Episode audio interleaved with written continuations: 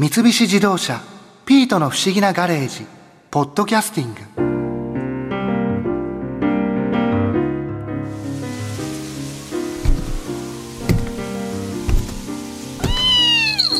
ツリーハウスからさらに上の枝に向かってつけられたこの階段怖いよな。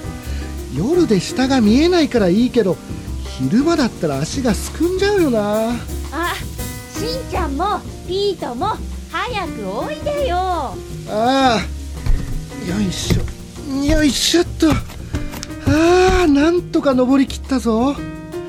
元子お前最近この木の上の天文台に入り浸りだな。この前冬の天体観測に行ってからハマっちゃってさ。ほら望遠鏡覗いてごらんよ。土星の輪が綺麗に見えるよ。ね？どれどれ？うわこんなに綺麗に見えるんだ。うん。ほらちょっと黄色っぽいし麦わら帽子みたいだよね。やっぱ星は面白いな。この前一緒に聞いた国立天文台副台長の渡辺淳一さんのお話も面白かったね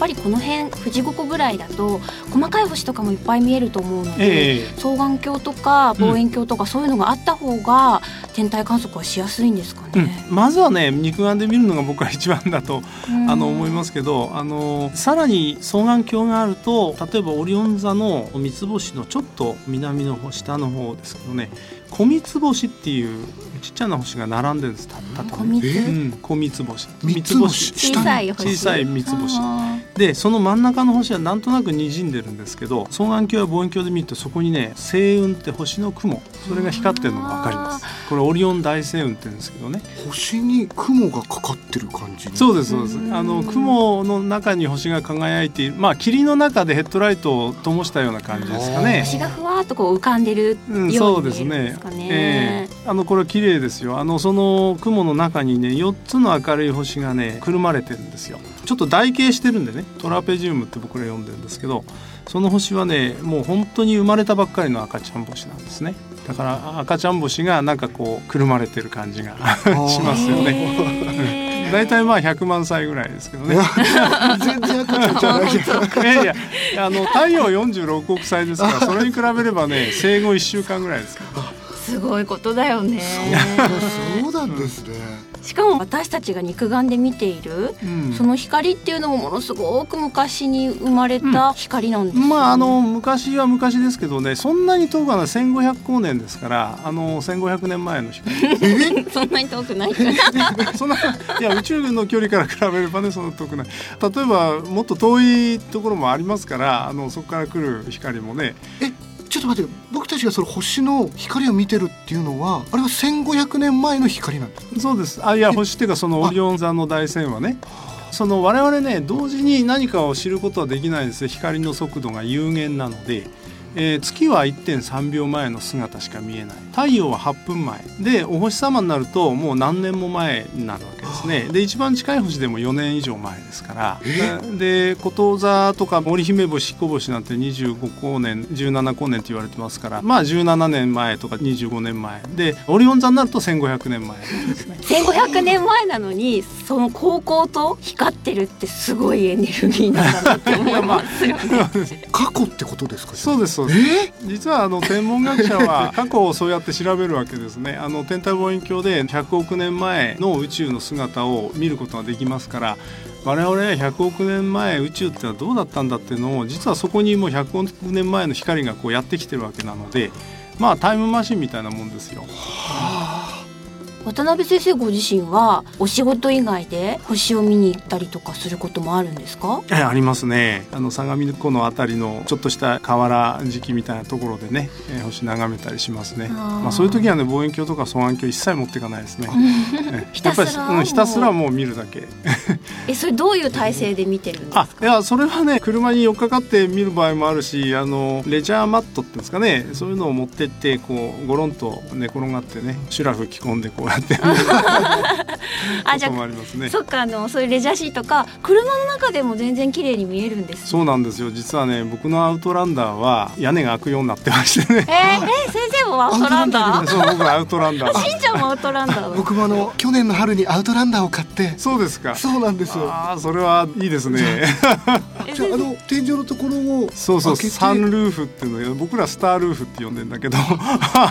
そこから星をこう寝転がって見ながら、あみそうなんですね。車の中だったら寒くないじゃないですそうか風がね防げるのでねすごく暖かく見ることができますよね、はい。なんか例えばこう車でこう、ドライブがてらちょっと遠出して、ええ。望遠鏡とかを例えば持って行ったりするじゃないですか、ええ。そういう時にこういうことを知ってると結構便利だよっていうなんかコツとかってあったりするんですか、車で行く場合には結構大きな大掛かりな望遠鏡を積んでいけますからねそうすると望遠鏡ってねあの見るだけではなくてそれがあの星の動きに応じて動く仕組みがあるんですね。それをモーターで動かすんですけどそのモーターを昔はこう人がこうネジ回すようにこうやってたんですが電気で自動的に回って追っかけるっていうシステムが今ありますので、ですので一回ね望遠鏡をセットしていくつかの星入れてやるともう自動的にあとはもうその星を追っかけていくそうするとその望遠鏡にカメラを載せるとずっといい写真が撮れるわけですよね。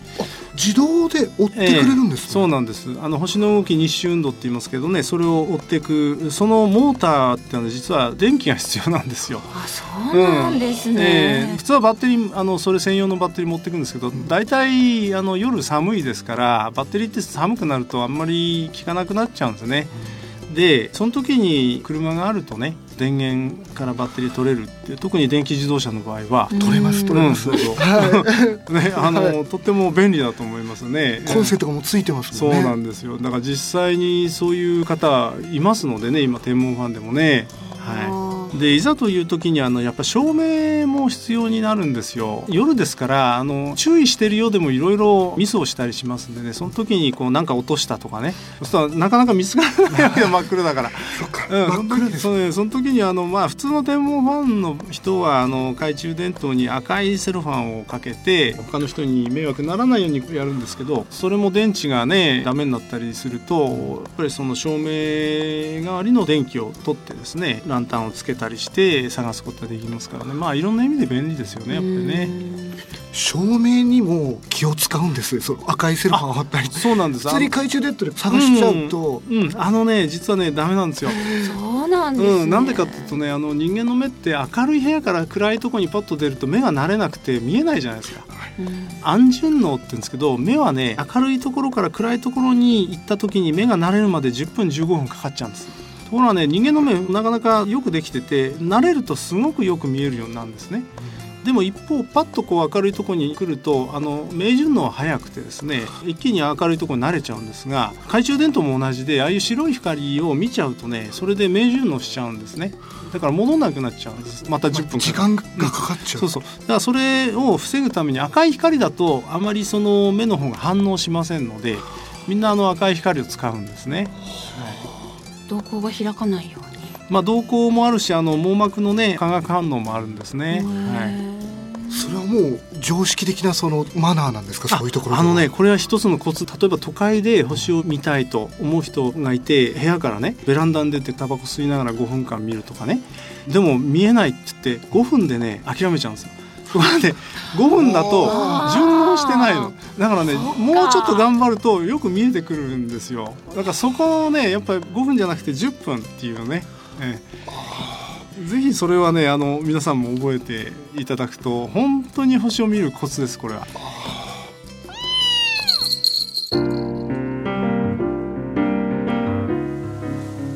でもこのツリーハウスの天文台長くいると寒くならない？んそれがさそうでもないんだ。あ確かに。ピートも床で気持ちよさそうに丸くなってる。床板触ってごらんよ。おあったかい。N 博士が床暖にしてくれたのよ。すごいなこのツリーハウス、ね